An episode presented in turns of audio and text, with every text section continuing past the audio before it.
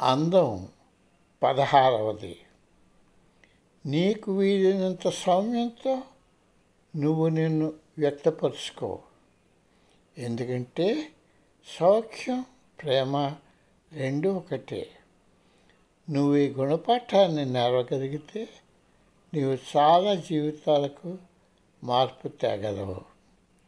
మొదటగా అప్పటికప్పుడే కనపరిచే ఇంపుడైన స్వభావం తెలియని జీవితం ఎంత సుందరంగా ఉండునో? ఎల్లప్పుడూ ఆనందం ఆనందంతో నిండి ఉండి ఆ ఆనందంతో ఎప్పుడూ తిరుగాడే వ్యక్తి అతిలోక సౌందర్యవంతురాలు.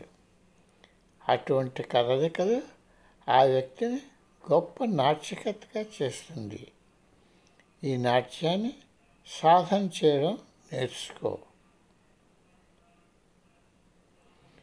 భూమి చివరి దాకా వెళ్ళి అక్కడ నిన్ను నువ్వు వెతుకుతుంటే నీలాంటి వ్యక్తిని ఎవరిని నువ్వు ఎన్నడూ కలియలేవు.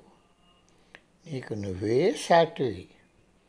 నీకు సామ్యంగా ఎవ్వరూ లేరు. జగన్నాటక సూత్రధారి అయిన జీవ దైవం నిన్ను ఒక సాటి లేని అపూర్వ వ్యక్తిగా మరిచాడు.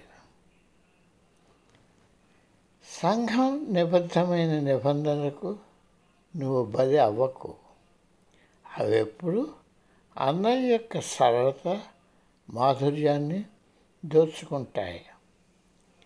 నీ అందాన్ని నువ్వు మెచ్చుకోవడం నేర్చుకో.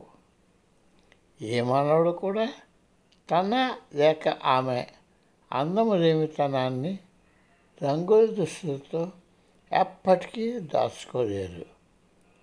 నువ్వెంత సరళంగా ఉంటే అంత అందంగా కనబడతావు.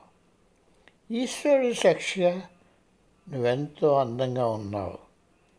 నీ అందమైన ముఖానికి సమానమైనది ఏదీ లేదు.